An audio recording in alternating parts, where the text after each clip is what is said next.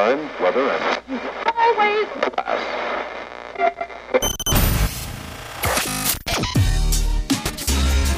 Radio Day Special Program.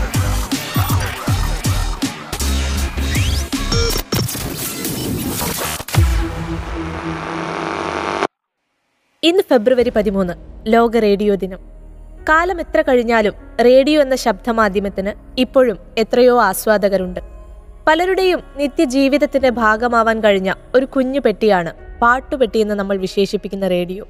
ഒരു ദൃശ്യമാധ്യമമല്ലെങ്കിൽ പോലും ദൃശ്യമികവില്ലെങ്കിൽ പോലും ശബ്ദം കൊണ്ട് റേഡിയോ ആസ്വാദകരെ ആകർഷിക്കുന്നു. കേൾക്കുന്ന ശബ്ദത്തിന്റെ ദൃശ്യം നമ്മുടെ ചിന്തകളിൽ കൊണ്ടുവരാനുള്ള കഴിവും റേഡിയോയ്ക്കുണ്ട്. ഏതൊക്കെ നവമാധ്യമങ്ങൾ വന്നാലും റേഡിയോയുടെ പ്രാധാന്യം കുറയുന്നില്ല.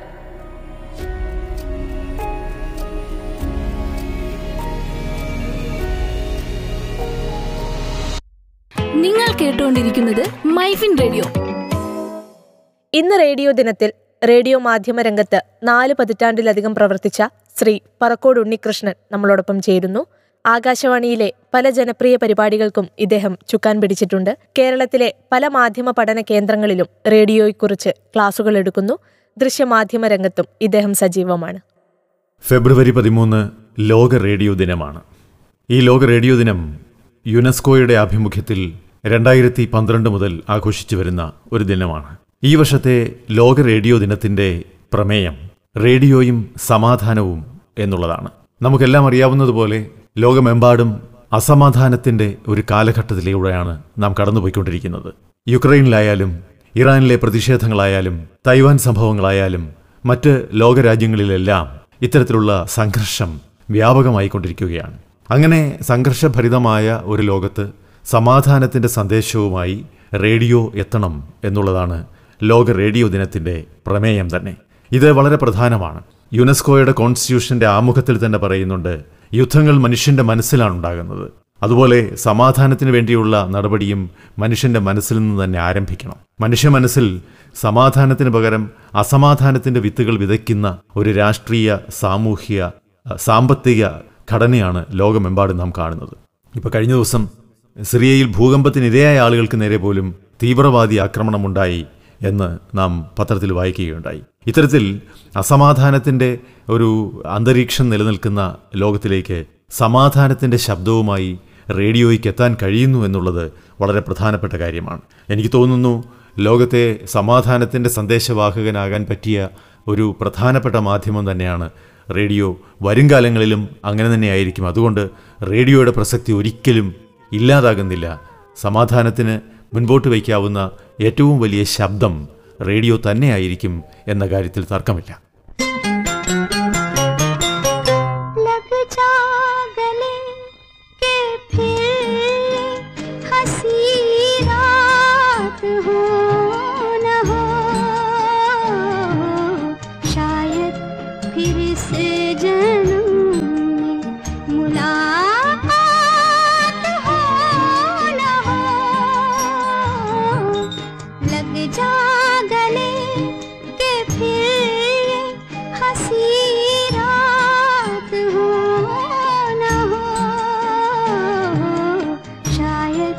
फिर से जन्म में मुलाकात हो न हो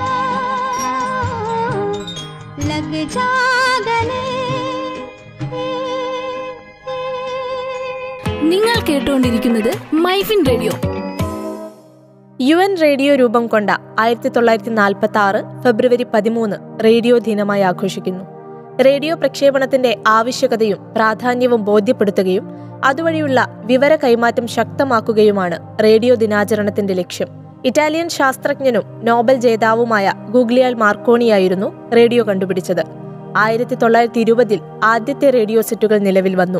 ആയിരത്തി തൊള്ളായിരത്തി മുപ്പതിൽ ആധുനിക റേഡിയോ സെറ്റുകൾ വിപണിയിലെത്തി. ഇന്ത്യയിൽ മുംബൈയിലെ റേഡിയോ ക്ലബാണ് ആദ്യത്തെ റേഡിയോ പ്രക്ഷേപണം നടത്തിയത്.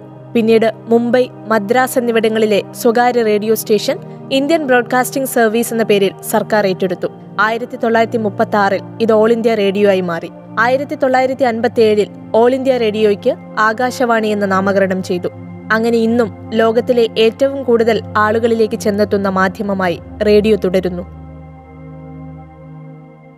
റേഡിയോ എന്ന് പറയുന്ന മീഡിയവുമായിട്ട് എനിക്ക് എപ്പോഴും ഒരു നിസ്റ്റാൾജിക് റിലേഷൻഷിപ്പാണ് ഉള്ളതെന്ന് എനിക്ക് ഫീൽ ചെയ്തിട്ടുണ്ട്. ഇപ്പം എനിക്ക് മാത്രമായിരിക്കില്ല ഇപ്പം എന്റെ ഏജ് ഗ്രൂപ്പിലുള്ള എല്ലാവരെയും സംബന്ധിച്ച് റേഡിയോ എന്ന് പറയുന്നത് ഭയങ്കര നിസ്റ്റാൾജിക് ആയിരിക്കും. അല്ലെങ്കിൽ നമ്മുടെ ഒരു ചൈൽഡ്ഹുഡ് മെമ്മറിയുടെ നല്ല ഭാഗമായിരിക്കും റേഡിയോ എന്ന് പറയുന്നത്. കാരണം കുട്ടിക്കാലത്തെ പല ഓർമ്മകളും നമ്മൾ എടുത്തു നോക്കുമ്പം അതിലേതെങ്കിലും ഒരു സ്ഥാനത്ത് ഒഴിച്ചുകൂടാനാവാത്തൊരു പ്രാധാന്യം അർഹിക്കുന്ന ഒന്നായിട്ട് റേഡിയോ എന്ന് പറയുന്ന ഒരു സംഭവം ഉണ്ടായിരിക്കും. ഇന്നിപ്പോൾ ടെലിവിഷൻ ഉണ്ട് അല്ലെങ്കിൽ പല പോപ്പുലർ മീഡിയ ഇപ്പം സോഷ്യൽ മീഡിയ ആണെങ്കിലും അങ്ങനെ പോപ്പുലർ മീഡിയ ഒരുപാട് വളർന്നിട്ടുണ്ട്. എന്നിരുന്നാലും റേഡിയോയ്ക്കുള്ള ഒരു സ്ഥാനത്തിനെ റീപ്ലേസ് ചെയ്യാൻ ഇതിനൊന്നും കഴിഞ്ഞിട്ടില്ല. അതിന്റെ പ്രധാനപ്പെട്ട കാരണവും റേഡിയോ ആൾക്കാരിൽ ഉണ്ടാക്കിയ ഒരു സ്വാധീനം തന്നെയായിരിക്കും. ഇപ്പോഴും റേഡിയോയ്ക്ക് ഉള്ളൊരു സ്ഥാനം പോയിട്ടുണ്ടെന്ന് ഞാൻ വിശ്വസിക്കുന്നില്ല. കാരണം നമ്മുടെ ഒരു ഭാഗം തന്നെയാണ് റേഡിയോ എന്ന് പറയുന്നത്. നമ്മൾ ഒരു രീതിയിലും ഡിസ്റ്റർബ് ചെയ്യുന്നില്ല. ഇപ്പൊ നമുക്ക് വേണമെങ്കിൽ എന്ത് ജോലി വേണമെങ്കിലും റേഡിയോ ഓൺ ചെയ്ത് വെച്ചിട്ട് നമുക്ക് അനായാസമായിട്ട് നമുക്ക് എന്ത് കാര്യങ്ങൾ വേണമെങ്കിലും ചെയ്യാം. അതേസമയം നമ്മൾ ടെലിവിഷൻ ആണെങ്കിലും ഈ പറയുന്ന സോഷ്യൽ മീഡിയയിൽ എൻഗേജ് ചെയ്യണമെങ്കിലും കുറച്ചുകൂടി അറ്റൻഷൻ വേണം. റേഡിയോ എന്ന് പറയുന്നത് നമ്മുടെ എല്ലാവരുടെയും ജീവിതത്തിൽ അതിന്റെ ഉപയോഗത്തിൽ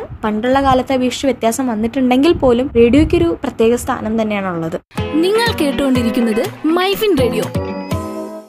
ഒരുപക്ഷെ റേഡിയോ ഏറ്റവും കൂടുതൽ പ്രിയപ്പെട്ടതാവുന്നത് വീട്ടമ്മമാർക്കായിരിക്കും. ജോലിക്കിടയിൽ പാട്ട് കേട്ടും മറ്റു വിവരങ്ങൾ അറിഞ്ഞും ഓരോ വീട്ടമ്മയുടെയും സുഹൃത്തായി റേഡിയോ മാറിയിട്ടുണ്ടാകും. ഞാൻ Jasli Kozhikode Mukkam Nileshwaram government U P സ്കൂളിലെ ഹിന്ദി അധ്യാപികയാണ്. ഞാൻ ആകാശവാണിയുടെ ഒരു സ്ഥിരം ശ്രോതാവാണ്. എന്റെ ഒരു ദിവസം സ്റ്റാർട്ട് ചെയ്യുന്നത് തന്നെ റേഡിയോ ഓണാക്കിക്കൊണ്ടാണ് നമുക്കറിയാലോ ഇന്ന് ഒത്തിരിയേറെ നവമാധ്യമങ്ങൾ നമുക്കിടയിലുണ്ട്. എന്നാലും റേഡിയോയുടെ പ്രാധാന്യം വളരെയധികമാണ് എന്നെപ്പോലെ രാവിലെ തിരക്ക് പിടിച്ച് വീട്ടു ജോലിയൊക്കെ തീർത്ത് ജോലിക്കൊക്കെ പോകേണ്ടി വരുന്ന വീട്ടമ്മമാർക്ക് വാർത്തകൾ കേൾക്കാനും വിവരങ്ങളൊക്കെ അറിയാനും റേഡിയോ ഒരുപാട് സഹായകമാണ്. വൈകി വരുന്ന ട്രെയിനുകളെ കുറിച്ചായാലും ഗതാഗത തടസ്സം കാരണം റോഡ് അടച്ച വിവരമാണേലും പ്രധാനപ്പെട്ട അത് എവിടെ നടത്തുന്നു എത്ര മണിക്കാണ് ആരാണ് ഉദ്ഘാടനം ചെയ്യുന്നത് ഇങ്ങനെ ഈ വക കാര്യങ്ങളൊക്കെ അപ്ഡേറ്റ് ചെയ്യാൻ നമുക്ക് രാവിലെ തന്നെ സാധിക്കും. ഇതുകൂടാതെ വിദ്യാഭ്യാസം കൃഷി ആരോഗ്യം ശുചിത്വം തുടങ്ങി എല്ലാ മേഖലകളിലെയും പൊതുവിഭവങ്ങൾ നമുക്ക് മുന്നിലെത്തിക്കുന്നതിൽ റേഡിയോ വളരെ മുൻപന്തിയിലാണ്. പുതിയ പുതിയ സിനിമാ ഗാനങ്ങൾ നാടക ഗാനങ്ങൾ. ഇതൊക്കെ നമ്മളിലേക്ക് ഏറ്റവും പെട്ടെന്ന് എത്തുന്നത് റേഡിയോയിൽ കൂടിയാണ്. അതുകൂടാതെ റേഡിയോയിലെ കുറേയേറെ പരിപാടികൾ വയലും വീടും കൃഷിദീപം സുപ്രഭാതം ഇതൊക്കെ നമ്മളെ ഒത്തിരി സഹായകമാകുന്ന പരിപാടികളാണ്. ഇന്നും ലോകത്തെ ഏറ്റവും ചെലവ് കുറഞ്ഞ മാധ്യമമാണ് റേഡിയോ. ഏറ്റവും വ്യാപകമായി അത് ഉപയോഗപ്പെടുകയും ചെയ്യുന്നു. ഒരേ സമയം ഏറ്റവും കൂടുതൽ പ്രേക്ഷകരിലേക്ക് എത്താൻ കഴിയുമെന്നതാണ് റേഡിയോയുടെ ഏറ്റവും വലിയ പ്രത്യേകത. യാത്രകൾക്കിടയിലും വിനോദവും വിജ്ഞാനവും ലഭിക്കുന്ന മാധ്യമമായി റേഡിയോ പതിറ്റാണ്ടുകളായി നിലനിൽക്കുന്നു.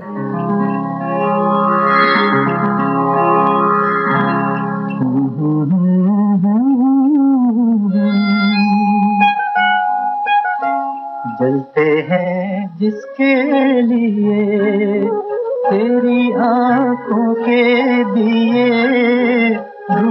लाया हूँ